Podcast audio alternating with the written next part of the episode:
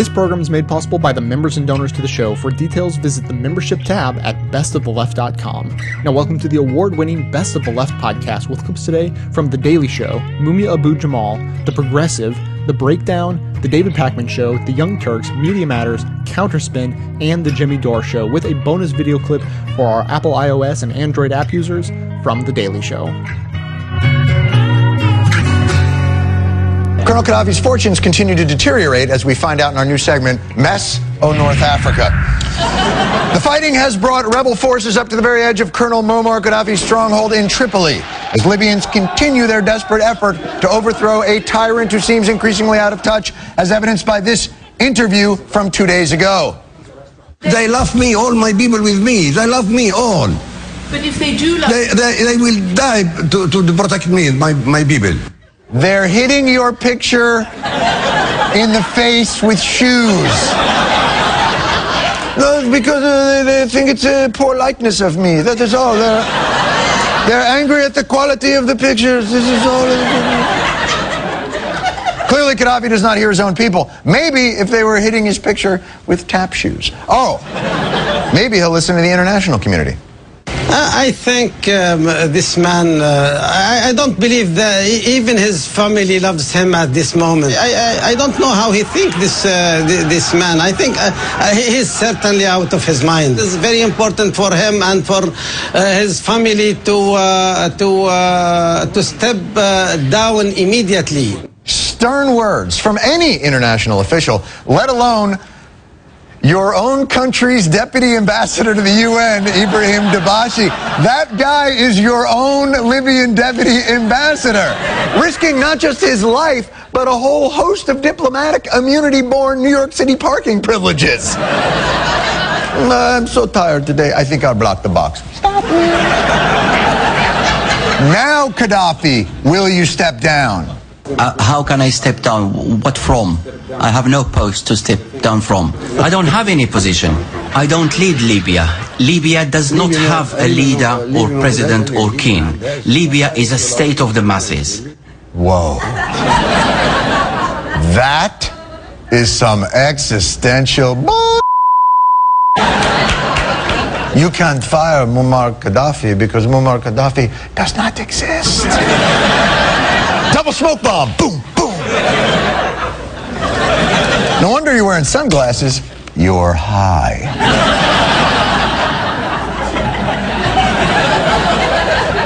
All right, dude, but now, seriously, seriously, seriously, you've done it now. The United Nations has also suspended Libya from its Human Rights Council. What the f- Libya was on the Human Rights Council? Libya. Libya. This guy was on the Human Rights Council. Libya. Wait, hold on. Were they there as a cautionary tale? like as you were talking about torture and every now and again someone would go, you know, like. Mm, mm. By the way, suspended from the Human Rights Council? What would he have to do to be expelled from the Human Rights Council? Heads on pikes? But uh, there you go, Mumi. Your own people. The international community. You got to know when to fold them. Right? The suitable time we will open the arms depot so all Libyans and tribes become armed so that Libya becomes red with fire. I guess you're going in a different direction. All right, well, to be fair to Gaddafi, he's not all stick and no carrot. Many are standing hours outside banks to collect a $400 handout from the regime in a desperate attempt to buy support before the chaos strikes. This is insanity. This guy's like the Ike Turner of dictators. I'm gonna turn this country red with fire, bitch. I'm sorry, baby. Here's $400. Go out and buy yourself something nice. I'm sorry, baby. You know I get angry sometimes, baby. I'm sorry, baby. Colonel, here's the thing. At this point, all your people are going to do with $400 is hit you with more expensive shoes. These shoes just don't suit me. Hey, I put some new shoes on and suddenly everything's right. I said, hey, I put some new shoes on and everybody's smiling. It's so inviting, short on money, but long on time. Slowly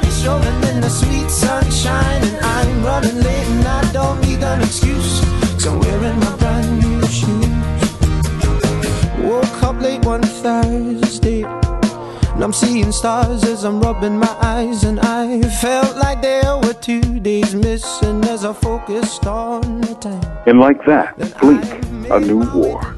Just as the Arab Spring erupted across the region of Mediterranean Africa, and people took to the streets in opposition to their sclerotic, kleptocratic rulers, the West has thrust its large nose into the tent and voila, a new war has emerged, blessed by both the UN Security Council and the Arab League. Oh, they're using euphemisms like no-fly zone and protecting civilians, but those of us with a little memory can recall the decade-long U.S.-British no-fly zone over Iraq, which laid the groundwork for an invasion and a disaster that followed. Obama, elected ostensibly as the candidate to pull the U.S. out of at least one stupid war, has, bowing to right-wing and corporate pressure, opened the door to yet another one. The Dissenters will argue that this isn't the same thing, that it's a no-fly zone, not an attack, and that Libya is no Iraq. In fact, any armed intervention in a nation's war is, well, war. When France joined the U.S. side in the U.S. fight against Britain, it became a combatant at war with England. A no-fly zone, like a blockade, is an act of war. The gates are open. This war, like Iraq, will result in disaster, and we will look back and wonder how we got here. From death row, this is Mumia Abu Jamal.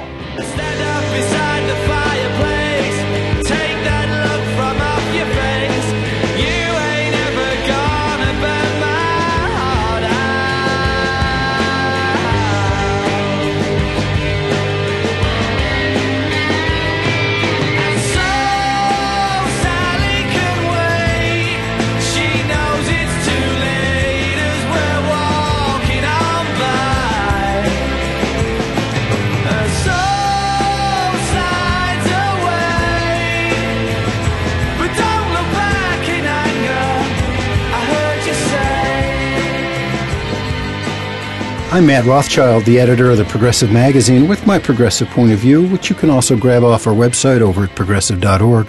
President Obama's decision to wage war on Libya is unconstitutional, naive, and hypocritical.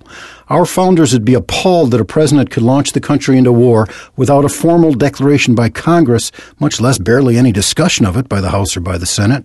We as Americans need to face facts. We got a runaway executive branch when it comes to war making. And Obama appears naive in the extreme on this one. It's naive to expect U.S. involvement in this war to be over in days, not weeks, as he said. It's naive to expect all of Libya to cheer as its country is being attacked by Western powers. It's naive to expect civilian casualties not to mount as a result of his actions, which makes his stated reason for the war incoherent. He said innocent men and women face brutality and death at the hands of their own government. Well, that's true of the people of Yemen and Bahrain, too, where our own allies just mowed down dozens of peaceful protesters in the past week alone.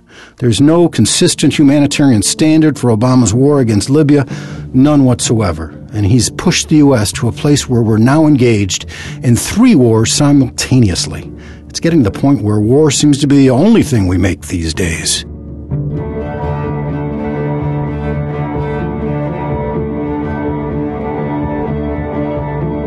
As an anti consumerism advocate, I'd like to encourage you to shop less, don't buy things you don't need, and only buy the necessities from local, independently owned businesses.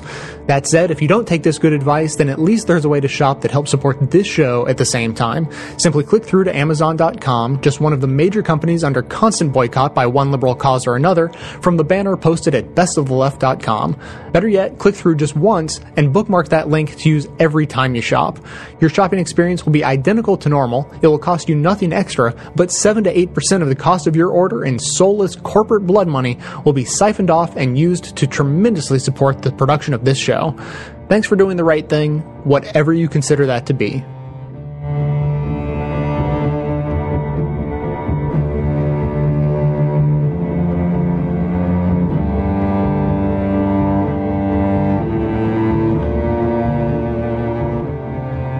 Hello, and welcome back to The Breakdown, Week 50, Episode 50 in a collector series. The question this week has to do with our current military intervention in Libya. March 18th, President Obama, referencing UN Security Council authorization, began military operations on Libya to enforce a UN mandated no fly zone. There's scattered reports about the level of U.S. involvement, but we've moved ships into the area. It appears that our pilots are enforcing the no fly zone. We've launched somewhere around 112 cruise missiles. And what's remarkable about all this is that this was announced on a Thursday evening after the resolution, and there was no congressional action whatsoever. Nothing so much as a resolution. There was some consultation. The president sent a letter to Congress, basically informing them of the ongoing activities.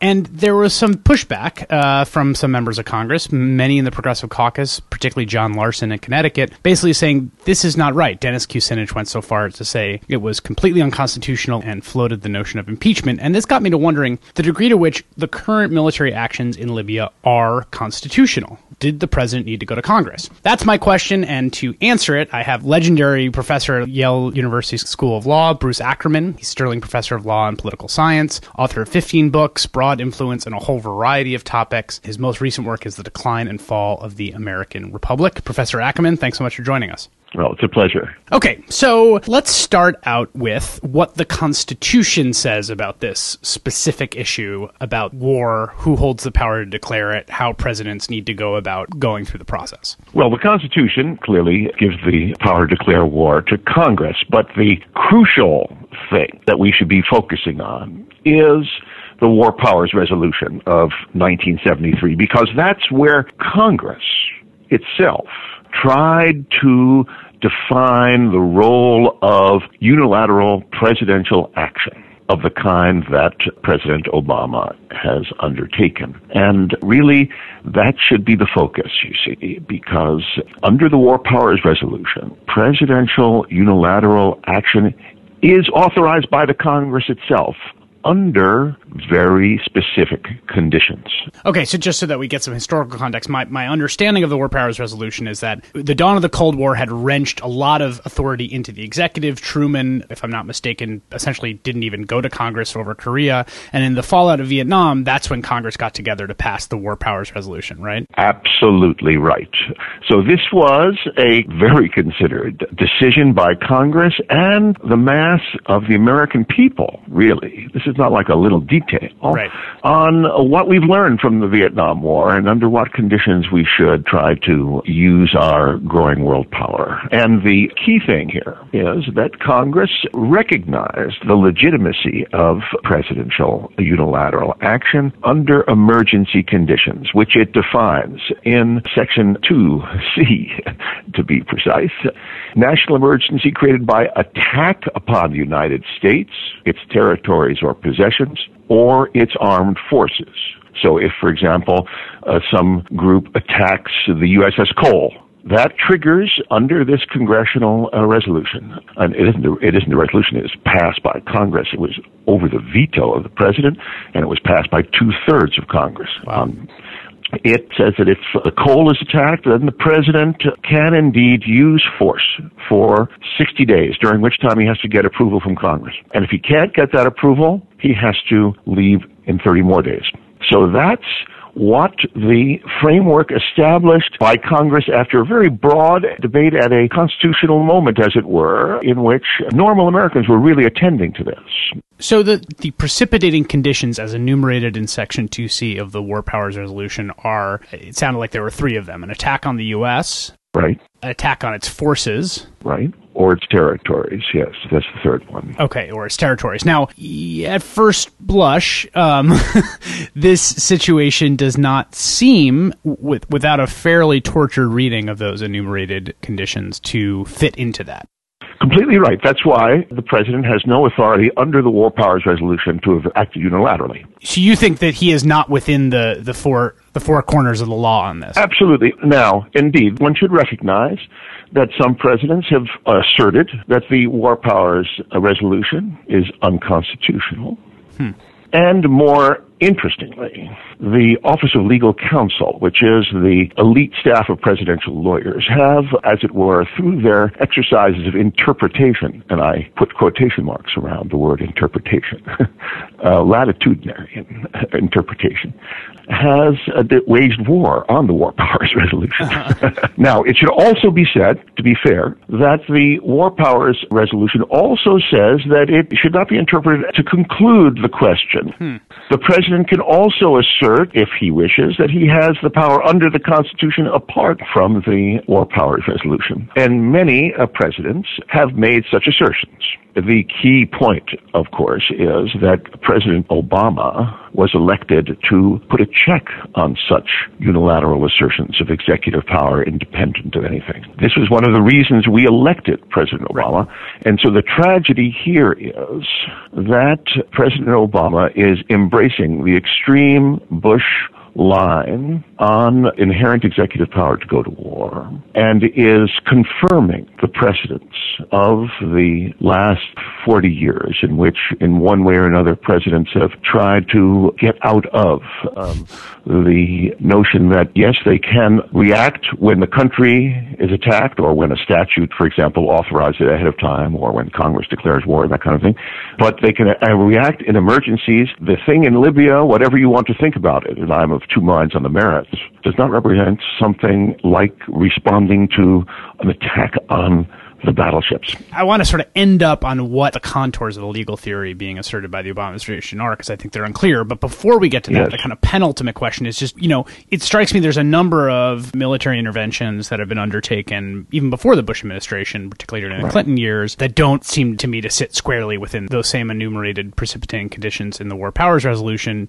The NATO campaigns in the former Yugoslavia, the no fly zone in Iraq come to mind most immediately. How did the Clinton administration negotiate? Navigate that legal terrain. You are absolutely correct. The expansion of presidential power and the trivialization of the War Powers Resolution reaches its climax in an opinion uh, written by Walter Dellinger in defense of Clinton's Kosovo campaign, in which he grasps at the fact that there is an authorization and appropriations measure which mentions the bombing to say that Congress has approved of this in the face of Section 8 of the War Powers Resolution, which says that you shall not interpret appropriations measures um, uh, to do so, except when they really specifically authorize it. So I want to emphasize, you see, Bush, he talked a big game, but he did get congressional approval both for Afghanistan right. and for Iraq.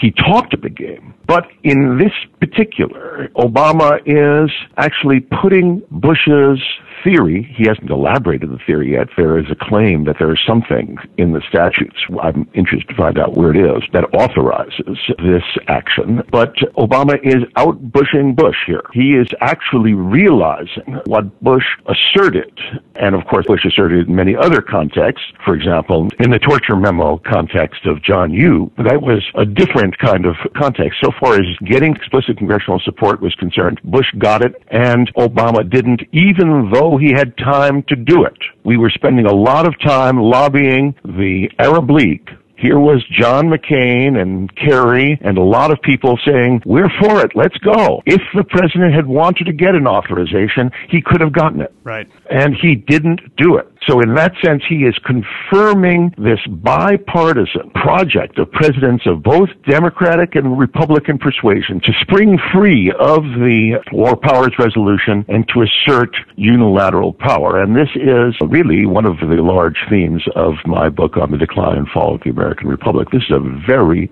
serious matter. And of course, Obama is setting a precedent for the future presidents of the United States who will look back and say, look, Obama approved this entire line, ratified this entire line of constitutional development, and we're just continuing this Obama, Bush, Clinton era's elaboration of presidential power. And and the legal theory here, which the, the president sent a letter to Congress in which he mentions the War Powers Resolution. That's right. But does not seem to ground the legal rationale for his actions in the War Powers Resolution, which is to say, it is not grounded in some sort of torture reading of those three sort of precipitating right. conditions. Rather, it's grounded in a constitutional interpretation of the president's power as commander in chief, which I think John Yoo once famously said that the president is at the zenith of his constitutional power when acting as commander in chief. This letter is ambiguous. You see, the War Powers Act in this section 2 states the congressional understanding of legitimate unilateral actions of emergency. Then later provisions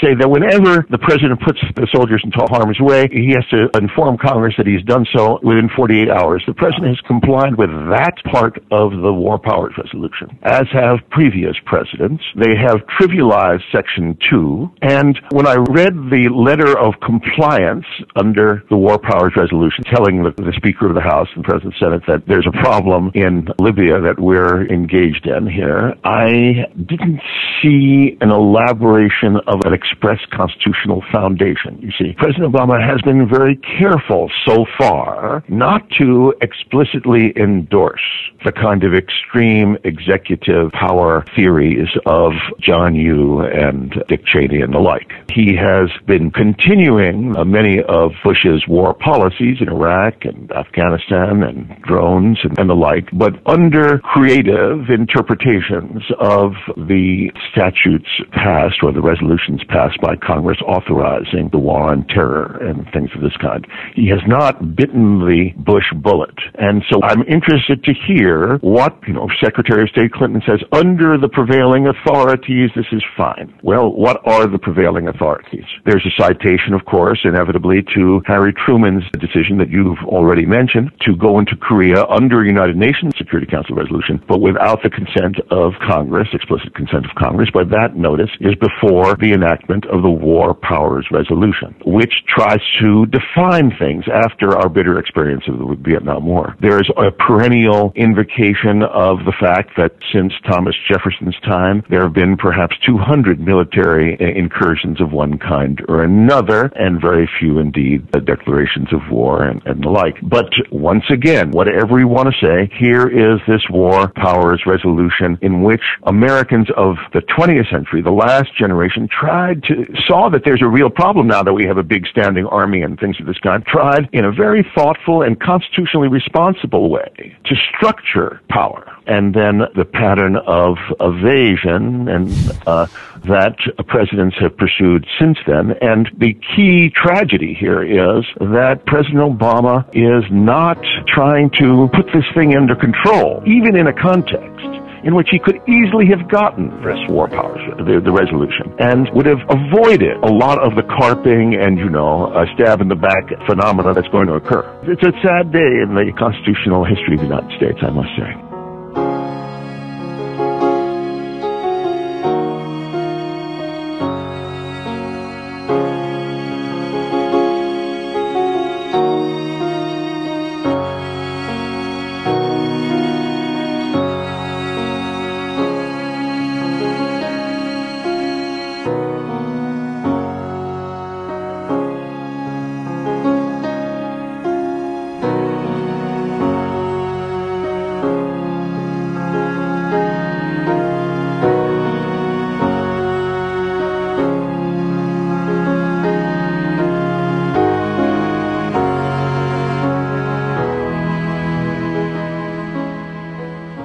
So, 10 days after we started bombing Libya, President Obama took to the podium to convince Americans that we should bomb Libya. starting 10 days ago. I've made it clear that I will never hesitate to use our military swiftly, decisively, and unilaterally when necessary to defend our people, our homeland, our allies, and our core interests. For those who doubted our capacity to carry out this operation, I want to be clear. The United States of America has done what we said we would do. What are you annoyed at us for?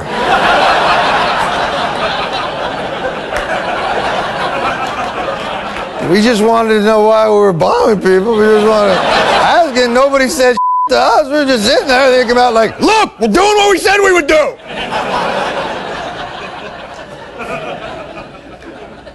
Biden, no lap dances. Listen, initially we all thought we went in because the Libyans asked for our help by flipping on uh, the hope signal. But now it seems there's another reason which, much to his chagrin, the president had to go on TV and talk about. Last month, Gaddafi's grip of fear appeared to give way to the promise of freedom. No, no, no, go further back than that. For more than four decades, the Libyan people have been ruled by a tyrant, Muammar Gaddafi. Keep going. For generations, the United States of America has played a unique role as an anchor of global security and as an advocate for human freedom. Thank you. So, uh, why exactly are we in Libya instead of any of the other countries currently causing global insecurity and unfreedom? Gaddafi chose to escalate his attacks. If we waited one more day, Benghazi, a city nearly the size of Charlotte, could suffer a massacre that would have reverberated across the region and stained the conscience of the world. It was not in our national interest to let, let that happen. All right, that's a compelling reason. Although I have to ask, is there a massacre of a city the size of Charlotte that is in our national interest? And is it Charlotte? so we're taking out Gaddafi. He's toast. He's drone kill, hashtag losing. Done. There is no question that Libya and the world would be better off with Gaddafi out of power. But broadening our military mission to include regime change would be a mistake. So we're not taking Gaddafi out. But we wouldn't be upset if he was. And the rebels did it. It's kind of like the explosion version of, uh, hey, rebels.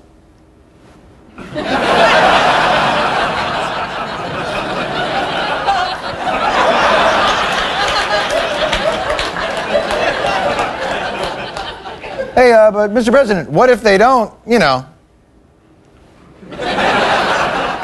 Do we just sit there? Is the United States the rebels' air force? Forever? Last night, NATO decided to take on the additional responsibility of protecting Libyan civilians. This transfer from the United States to NATO will take place on Wednesday. So there is an exit strategy. We turned over the mission to NATO. Man, I feel bad for whoever the sucker is that's the main driving force financially and weapon wise in that organization, because those guys are. F- wait a minute. We're NATO! That's like Beyonce saying she's ceding control to Sasha Fierce.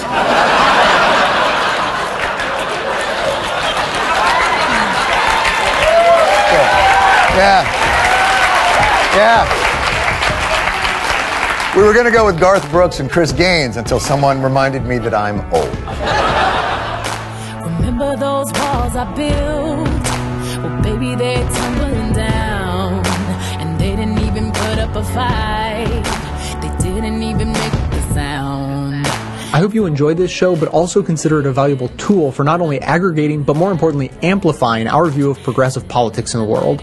So if that's true, I ask you to support this work by becoming a member of the show at whatever level you're able, as anything from a basic leftist up through the ranks of socialist, communist, Satanist, or even the most reviled level of support, George Soros. I produce 11 episodes a month of fearless coverage on all the hot button issues we face, maintaining a rock solid schedule. So if that sounds worth supporting, please consider signing up to donate as little as $5 a month or even $55 a year. Members also gain access to bonus audio and video content that doesn't make it into the show itself. So for a concrete way to support a strong progressive voice, please visit the membership tab at bestoftheleft.com.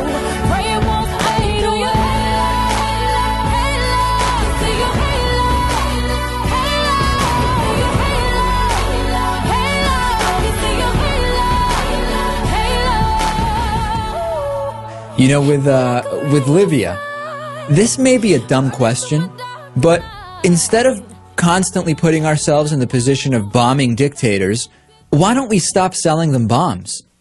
I, I don't know. Is this is uh, some people accuse me of saying, David, you know, every time a, a Republican or a conservative makes a simple argument, you go on this 15 minute rant with tons of nuance and details about why it's not the case, and you need to be the one with the simple arguments. I feel like this argument may be too simple, but instead of bombing dictators, why don't we stop selling them bombs? If we stopped selling arms to repressive regimes, th- they, yes, they may be able to get weapons from other places, certainly, but at least we wouldn't be complicit in so many countries using American weapons against their own people. I think I like the idea. And against us. And against us. Uh, In 2009 alone, European governments, including Britain and France, sold Libya almost $500 million worth of weapons, including fighter jets, guns, bombs. And before it started calling for regime change, the Obama administration was working to provide Muammar Gaddafi almost another 100 million in weapons on top of the 17 million it gave in 2009 and the 46 million the Bush administration gave in 2008. Yemen has received over $300 million in military aid from the U.S. over the last five years. Obama administration continues to support the corrupt thug and president for life, Ali Abdullah Saleh, who recently ordered a, mass- ordered a massacre of more than 50 of his own people. Let's stop selling weapons to people who we end up bombing. Tell me where I'm going wrong, Lewis. No, that's that's fine. But how do you propose to stop it? Oh, come on! I, I have no idea. I'm just a guy. I, I'm just a guy with a radio show. I don't. I just asked the question. Somebody much smarter than me has, has to figure that out, right? Uh, perhaps, yeah. You know, rather than engage in this uh, cruise missile liberalism, I read that it, some are calling it. Obama could save lives by immediately ending support for brutal regimes. But for U.S. administrations, and we're talking Democrats and Republicans, ladies and gentlemen, selling weapons seems to trump liberation. We hear so much. The people need to be liberated. Let's spread democracy. But I guess arms sales are more important. I'm actually reading a book right now called The Night Manager. It's it's by uh, spy fiction master John le Carre, wrote Spy Who Came In From the Cold and all the George Smiley stuff, and it actually deals with uh, an, uh, an undercover operation around the first Gulf War to track down and entrap an arms dealer, and it's fascinating. And really, it just reminds me of what we're talking about now with Libya. Last September, the Financial Times reported that the U.S. had struck deals to provide Saudi Arabia, the United Arab Emirates, Kuwait, and Oman with 100, over 100 billion worth of arms. Okay? Half of that was going to the repressive monarchy of Saudi Arabia. You remember George W. Bush holding hands with them. And instead of forking 150 million a day to the weapons industry to attack Libya or selling weapons to the Saudis to repress their own people and those of Bahrain, what what what about if the people here, Lewis, the ones being asked to forego social security to pay for this, those being asked to forego collective bargaining rights because we can't afford it? What if they demand we stop selling, we stop arming dictators in our name? Can it happen? I don't know. I'm trying to figure out why arm them in the first place. I mean, is this a form of uh, of control? Is this is this a way to? Uh, It, the, the rabbit hole is deep, Lewis. You know that. I mean, there's a number of factors. There's the financial factor. There is the idea of, well, we think they're our friends and it can help us against those that at the time we think are our enemies. Rumsfeld shaking hands with, with uh, Saddam in, in the 80s. And forget about dropping bombs in the Middle East. Stop selling them bombs. I feel like the financial factor is not a very big one. Really? No, I think it's big. I mean, a lot. There's tons of deals made, Lewis, where the U.S. will go to, for example. But it's not like there aren't bidding wars here going on where, I mean, if they were going to get a better deal from another country, they'd take it. So I mean, how much profit are we really making? That's not the way it works. Oh, what, Lewis. what do you? What do you? What's going on there? Poor Lewis, ladies and gentlemen, is so naive here. Oh, shop, just shop around. They'll get a better deal. Lewis, here's here, the thing is this. I wish it were that simple. The U.S. will Enlighten go. me, David. The U.S. will go to another country and say, "We're going to help you. We're going to give you military aid." How's 200 million sound? It sounds good. Great. We'll give it to you. No strings attached. Oh, except, except, you've got to spend 95% of it on weapons from American companies. So why would they shop around? Why on earth would they shop around? The U.S. is giving them money. All they're saying is you got to buy American weapons with it. You're going to go for a 5% discount from, from whoever else and pay for it with your own money or take Other countries aren't going to make them this, give them the same deal. Apparently not. You- You're telling me no There's other a- superpowers are going to give them the same deal. We're, we may find isolated inst- instances, Lewis, of anything. But what I'm Like, saying like is, people in China have not thought of doing this. There's a number. Listen, in China, they're reverse engineering downed U.S. planes to figure out certain technologies. So just because China would have an incentive doesn't mean they can provide everything the U.S. can provide. Perhaps. But Lewis, Lewis's naivete here is it's striking, ladies and gentlemen. So I want to move on. I, I don't want to further embarrass Lewis and, and talk him into a corner. I'm very embarrassed right now.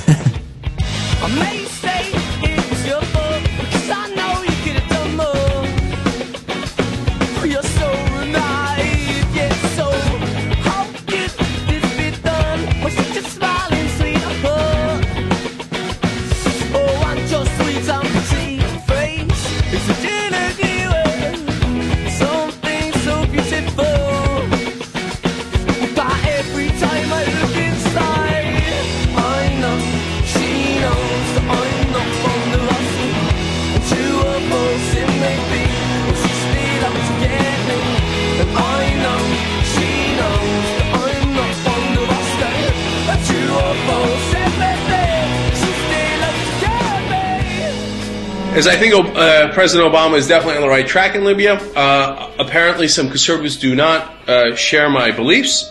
Uh, they are very concerned that Al Qaeda is going to take over in Libya. Now, are they really concerned about that? No. It's absurd. I'm going to show you why in a second.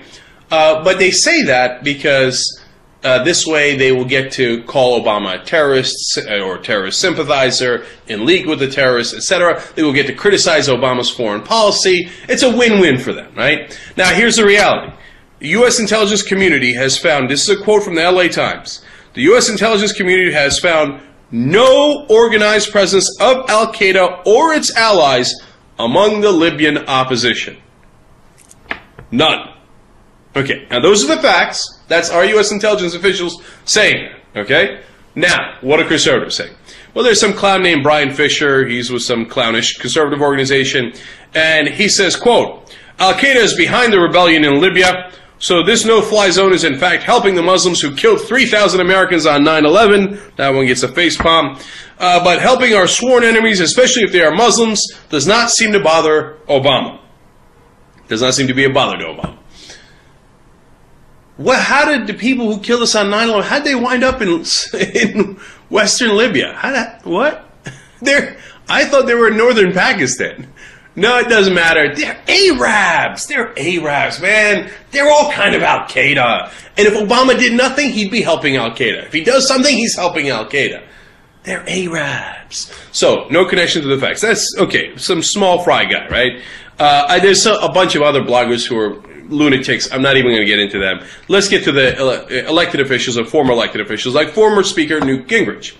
Uh, he says, quote, on Facebook, does President Obama acknowledge the danger of al-Qaeda allies among the anti-Gaddafi forces and pledge to work for a moderate replacement government without extremist factions? Do you remember the first guy advocating we go get Gaddafi? That was Newt Gingrich. Now that you're going to get Gaddafi, Newt Gingrich says, "Ah, you're helping Al Qaeda. Like, how can you go against Gaddafi? By the way, he's on 18 different flip flops. Right now, his current position is that we should go eliminate Gaddafi if with ground troops if we need to. So, but then wouldn't you be helping Al Qaeda according to your logic? Logic has no place in the conservative world. And finally, we go to Representative Michelle Bachmann, of course. She says, quote, I have been very reluctant to see the United States go into Libya. For one thing, we haven't identified yet who the opposition even is to Gaddafi. We don't know if this is led by Hamas, Hezbollah, or possibly Al Qaeda of North Africa. Are we really better off? Are the are United States, our interests better off if, let's say, Al Qaeda of North Africa now runs Libya? Ah, As I, I just explained to you, our intelligence officials believe there is no Al Qaeda presence there.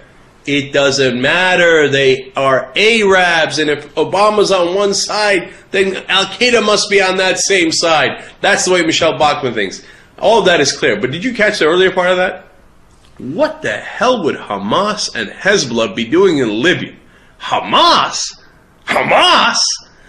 Look, Hamas is in, is in Gaza Strip, which has absolutely nothing to do with Libya. But does that matter to Michelle Bachmann? Of course, at first, she has no idea what Hamas and Hezbollah really are, is my guess.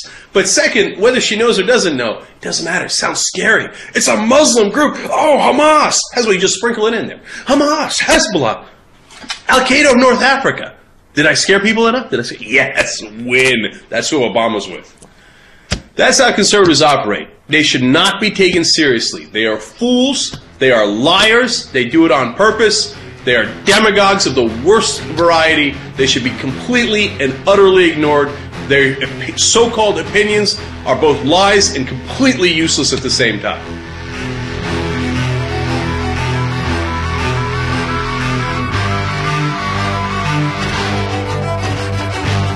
This is the Media Matters Minute. I'm Bradley Herring. Right wing media figures, desperate to attack the president, have thrown everything but the kitchen sink at him regarding the conflict in Libya.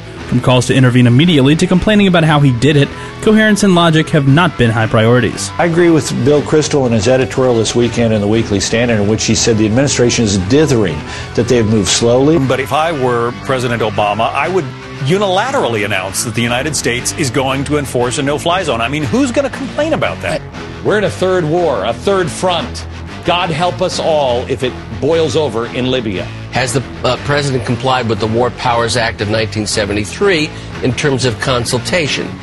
Are we entering into a quagmire here that we can't get out of? Is this really a few days? I think that at this point, the president is not really being honest with the American people about what this mission is all about.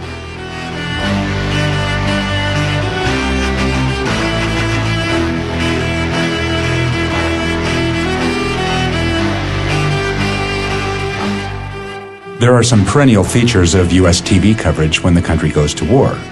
Military officials on every channel. On March 20th, Joint Chiefs Chair Mike Mullen was on every network Sunday show. Reporting about the incredible accuracy of high tech weaponry. Here's CNN's Chris Lawrence on March 20th. American Tomahawk missiles can be reprogrammed in flight. If there was a risk of civilian casualties, operators could change the target after launch. But the Navy did not use that ability confident it was aiming at military targets. Muammar Gaddafi says the strikes killed civilians, but a defense official told us if you don't have to reprogram your missile, you're pretty confident in what you're hitting. In case you didn't follow that, the point seemed to be there aren't civilians being killed in Libya because we have weapons that can be programmed to avoid that. In the world of cable news, Fox and MSNBC are supposedly very different. One's way to the right, the other's on the left. But some things seem to bring the twain together, like bombing Libya. On one channel recently, a host explained that we should bomb Libya because they bombed Pan Am Flight 103 over Lockerbie, Scotland in 1988. Quote, the USA owes Gaddafi payback, and you don't kill Americans and get away with it, as President Reagan said. Close quote. On the other channel, a host declared, quote, I'm an American, you're an American, we all have opinions, close quote. He too said that the Flight 103 explosion is proof that Gaddafi is a terrorist. Quote, do you need any more evidence? Has Gaddafi ever proven his innocence? Close quote. Well, the first comment was Fox's Bill O'Reilly. The second was Ed Schultz of MSNBC, who surely knows that U.S. law anyway doesn't require one to prove their innocence. Lockerbie did go to trial, of course, and an Egyptian agent was convicted, though there have been serious questions raised about the trial and the investigation. Of course, it's a little too much to hear Bill O'Reilly talk about the need to get Gaddafi before he kills more Libyan civilians. Shortly after the September 11th attacks, O'Reilly demanded attacks on Libya, saying that Gaddafi, quote, either quits and goes into exile or we bomb his oil facilities, all of them. And we mine the harbor in Tripoli. Nothing goes in, nothing goes out. We also destroy all the airports in Libya. Let them eat sand, close quote. Don't try too hard to sort out O'Reilly's current zeal to bomb the country to save the people he recently wanted to bomb the country and let starve. It'll just make your head hurt. how it's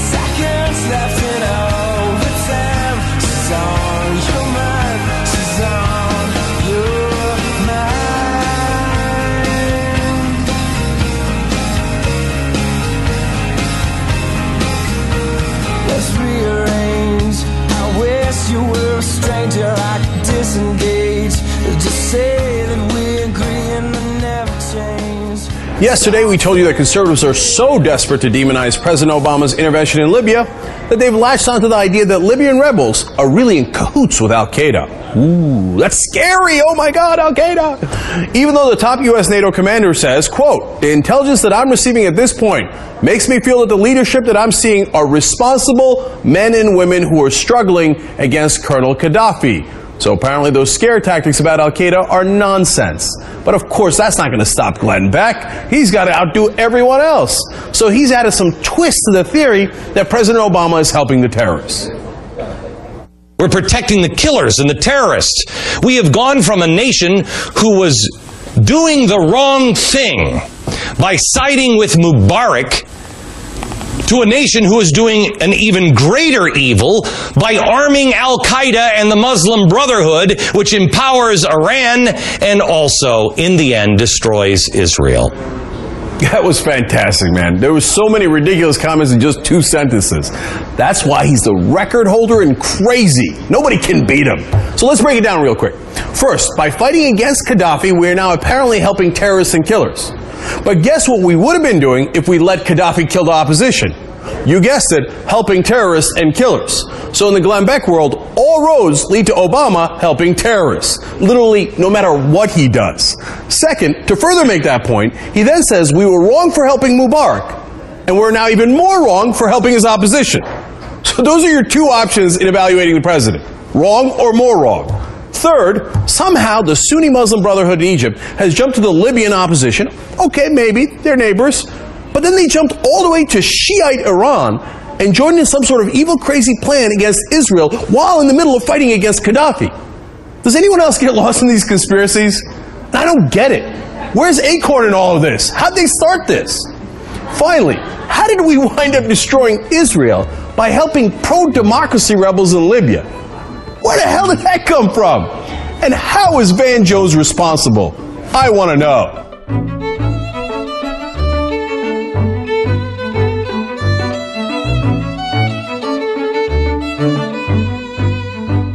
This is the Media Matters Minute. I'm Lisa Reed. As we've previously noted, conservative media figures have only one strategy in their coverage of the Libyan unrest make Obama look bad. But we see a bit of hypocrisy in these actions, particularly because they were so quick to demonize critics of the war in Iraq. One of the fundamental principles we have in America is that the president is the commander in chief of the armed forces.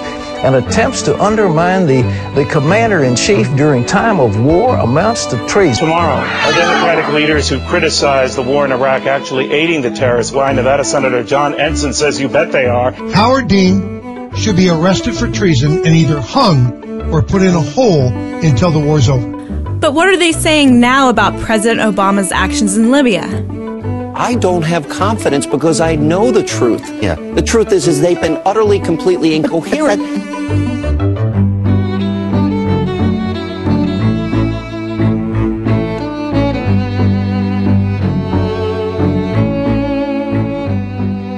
I'm Matt Rothschild, the editor of the Progressive Magazine, with my progressive point of view, which you can also grab off our website over at progressive.org. In his big speech, President Obama failed to make the case for intervention in Libya. He never addressed the issue of his war making powers.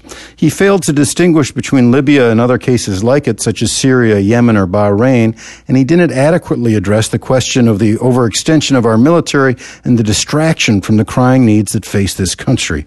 Instead, he stressed the humanitarian justification for the action, using the word massacre four times, and oddly echoing George W. Bush and Condoleezza Rice's phraseology about not waiting for the mushroom cloud. Like Bush, Obama spun a justification for preemptive or preventive war, a dangerous doctrine which future presidents may invoke anytime they wish. Nor did Obama forswear his predecessors' unilateralism. I'll never hesitate to use our military swiftly, decisively, and unilaterally when necessary to defend our people, our homeland, our allies, and our core interests, Obama said. And then he added a secondary list of occasions for intervention, lumping everything in from preventing genocide to maintaining the flow of commerce. Now, if the Pentagon's going to go on bombing raids every time the flow of commerce is threatened, then we can really expect perpetual war.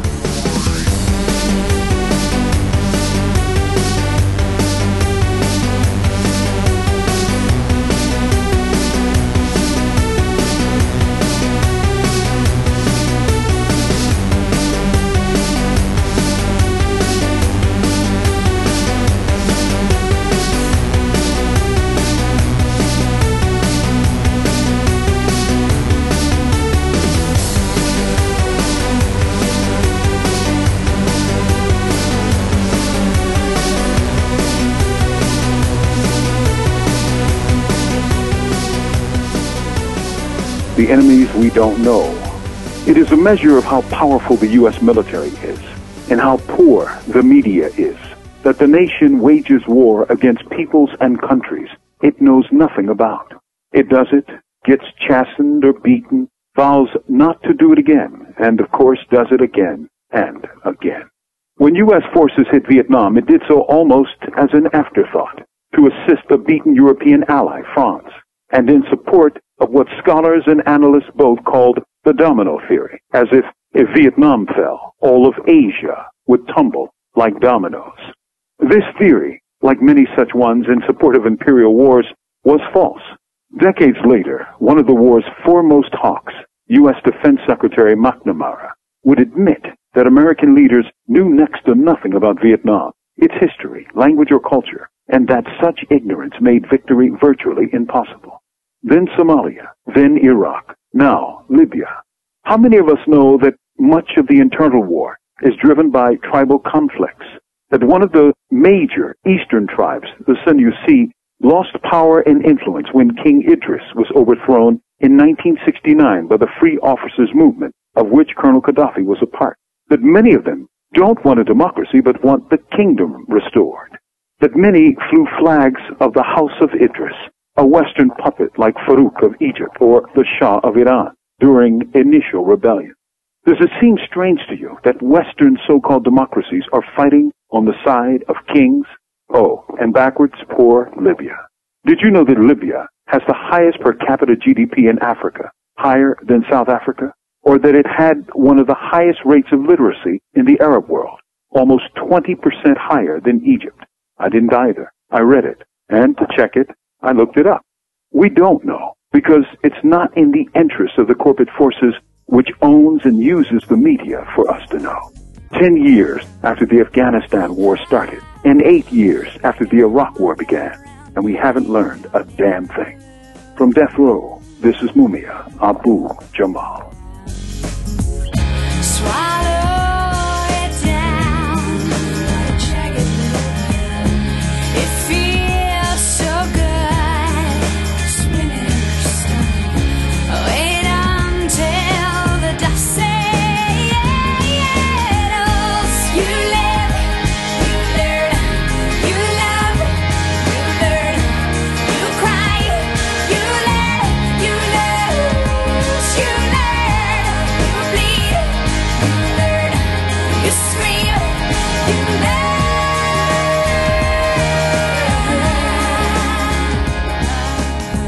Barack Obama finally came on television. Was it Monday night or Tuesday night? And he explained why we were in, um, why we're going into Libya, our third Arab country. And uh, well, let's play a little bit of it. We were faced with the prospect of violence on a horrific scale. To brush aside America's responsibility as a leader, and more profoundly, our responsibilities to our fellow human beings under such circumstances, would have been a betrayal of who we are. That's right. And he knows that it would have been a betrayal, and the American people feel that way for a fact because he read their emails using warrantless wiretaps. I'm going to defend and him. He is not going to betray Americans' values. I'm I am going to uh, defend him here and say that i- this is Let's di- play a little bit more, and then we'll Okay. come back and we'll All right. sum up at the All end. Okay, so let's keep going a little bit. We were faced with the prospect of violence on a horrific scale. To brush aside America's responsibility as a leader, and more profoundly, our responsibilities to our fellow human beings under such circumstances, would have been a betrayal of who we are. Mm-hmm. Some nations may be able to turn a blind eye to atrocities in other countries. The United States of America is different. That's right. We're able to turn a blind eye to atrocities right here at home. right? Bonusing people for kicking Americans out of their homes. A million and a half homeless children, children right here in our own country. And don't forget, we're torturing Private Bradley Manning. We turn a blind eye to all those atrocities right here at home. Isn't that nice? That's what makes us different and special. And here's the end of his uh, speech. And as president, I refuse to wait for the images of slaughter and mass graves before taking action. That's right. In fact, all he waited for was the flow of oil to be slowed down for just a couple of weeks. and then he jumped right in. But that, you know what, it does. Go ahead. What, what, what was Paul? Well, you how wanted to big say of a how about big it. of an oil producer is Libya? Well, are they they, pr- a major player? They pr- They're not a major, Yeah. but they are a major player in sweet crude, which is which is actually screwing things up. So they don't produce like volume amount of oil, but they produce a specific type of oil. Are we talking light sweet crude, Jimmy, or just sweet crude? I'm not- I got. I have to know so to be fully bored. Is it NutraSweet crude? It's no no hormones. Well, the Oh, bigger the bigger concern is the chilling effect if Libya fell. Well, if um, if problems in Libya get worse, that that it would have a problem throughout OPEC. That's the bigger issue. Mm-hmm. So it, it, it they're not a major oil producer though. I mean, but, yeah, but, they- but, but but but it but but the fact that it The is best- upsetting. It is upsetting because uh, Saudi Arabia, but because it's got to do with uh, the the amount of sulfur or something that's in the oil, and that's what gives it its gradation of sweet or not sweet. Right. And the fact that they're not producing their sweet is actually throwing the markets all goofy because Mhm. Saudi Arabia is trying to make up for it, but they can't Mhm. because they just don't have that much of it. So that's the thing. They have a unique type of oil that people need, and that's why it's such a big deal, and that's why we went in. I- I'm convinced that's why we went But in. it's not a war, though. It's it's not a war. It's the, the proper term that they prefer you use is death orgy. I, I disagree though. I th- I mean, I Yeah. think that they averted a a pretty substantial slaughter. Yeah, yeah, but uh, that is true. And, and we're not going in unilaterally. That is true. That is true that we did. uh, But you know, why, why there and why not somewhere else? I, I think I think it's Because of they oil. chose- no, I It's think because they have the chose, sweet crude. They chose a, a war they could win. They chose like no one likes Let's- Gaddafi. We're not they're- winning this. There is no opposition, by the way. So it's that just- was the um, the the uh, justification be, be, for a lot of people behind going into Iraq was um, because it's winnable. Uh, Yeah. Thomas Friedman said that. Yes. On Charlie Rose, he said it's so we can go up to every knock on every door in Iraq and say suck on this. You know, Uh-huh. so Yeah. it's, it's it's weird that we're in a position where we're only going to war if it's winnable, and then they turn out not to be winnable anyway. Well, the, you know, uh, the good thing is that at least Barack Obama gave his word that this is just going to be an air intervention. We will not, I repeat, we will not deploy any U.S. troops on the ground. See, so that's good. There's going to be no boots on the ground. Reuters reporting there are American boots on the ground in Libya. President Obama has signed a secret order authorizing covert U.S. government support for rebel forces in Libya. Okay, well, he, he must have just did that last night or something because he's been telling us for weeks that there's going to be no boots. Officials tell Reuters. The order was signed within the past two or three weeks. Oh my God! So uh, you know, there's a big difference between Barack Obama and George Bush. And Can I take back? I'm going to defend him. and the difference is Barack Obama has dark skin. I don't know if you guys noticed that, but that's a big difference. Mm-hmm. And uh, so when a black guy is instituting, doing the bidding of the military industrial complex, it's a lot different than when a white guy does it.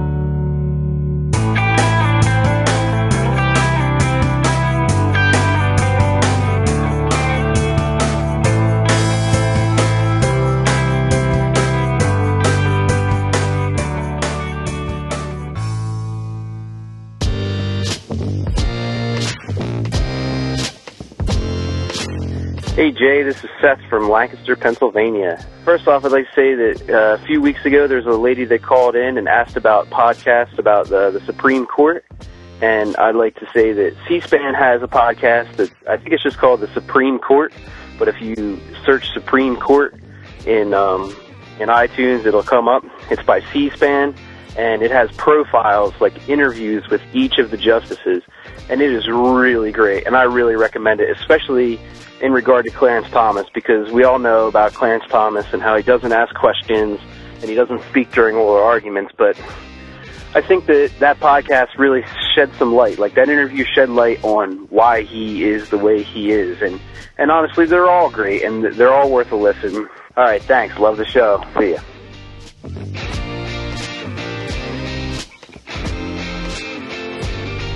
This is Colin again from uh, Sacramento, California. Um, if you don't want to, you don't have to play this on the show. Uh, I don't really care either way. But um, I just felt like I should call in again because, uh, long story short, I was wrong. I looked up the statistic, uh, and after a few minutes of searching and researching various articles, I found that the statistic of $1 million per soldier per year, not, and that's you know, that is a per soldier cost, so it's not just dividing the total war funds by the number of soldiers. Uh, so I was wrong about that. And it's, you know, it's used by the White House, which, you know, obviously has an interest in making their statistics accurate because that's the statistics they're going to use to run the country. Um, and then interestingly, a statistic of half that number is used by the Pentagon. So maybe they need to, you know, so, someone is wrong. I don't know. Probably the Pentagon because they tend to inexplicably favor non-realities that make them look better. Um, so yeah, and what I meant by half that was uh, the Pentagon says that it costs five hundred thousand dollars per soldier. So anyway, but uh, yeah, that's according to the New York Times. New York Times says the White House uses that statistic, so it's probably valid. I would say almost definitely. And as for the Supreme Court corruption thing, yes, people like uh, he did do that. He went to it. I mean, I guess it just comes down to what do you think of as corrupt. When I think of corrupt, I think definitely way corrupt, not uh, debatably finicky. Yeah, he's going to a thing like. Yeah, I can, I can, I, you know, I can see how someone would think of that as corrupt. And also, I don't mean to call anyone out. You know, I didn't mean to sound that hostile. I still love your show and I love you know the segments from David Pakman overall. I just think that you should definitely keep doing your show, and the video thing is awesome.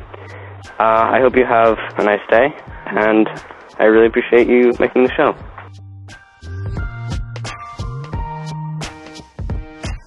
Thanks for listening, everyone, and thanks to all those who called into the voicemail line. If you would like to leave a comment, question, or activist call to action yourself to be played on the show, the number to dial is 206 202 3410. Uh, here's the thing today I don't have much time. And I also don't have much to talk about, so that works out really, really well. Uh, so I'm just gonna say uh, I've mentioned PowerShift before. It is absolutely coming down to the line. Um, it's it's to the point where like many of you hearing this will be uh, listening to it after the conference is taking place. Um, this show is being posted on April 9th. Uh, the, sh- the conference I'm referring to is in Washington, D.C., happening on the 15th, the 15th through the 18th. So this is kind of like last minute uh, thing here.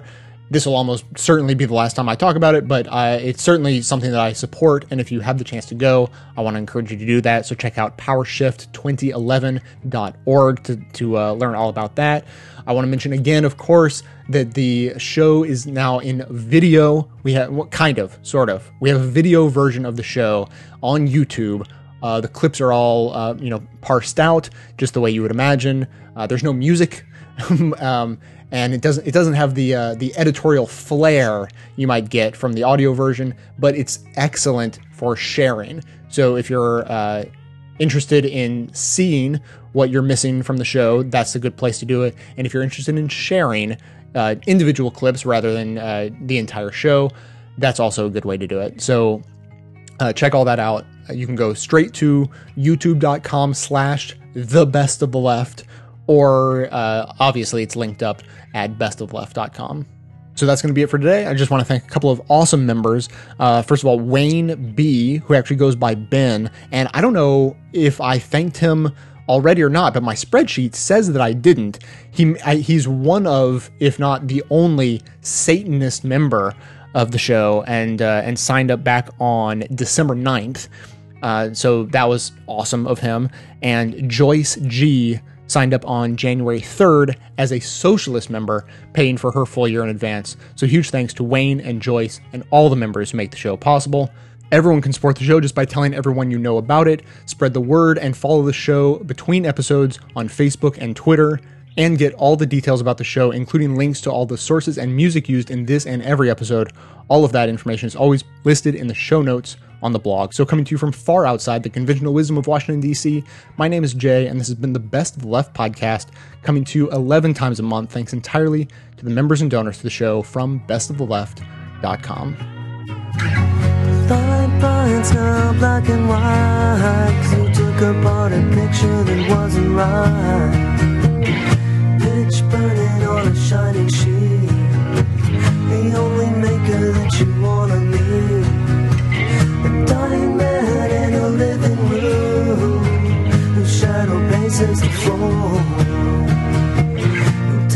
out any open door. This is not my life, it's just a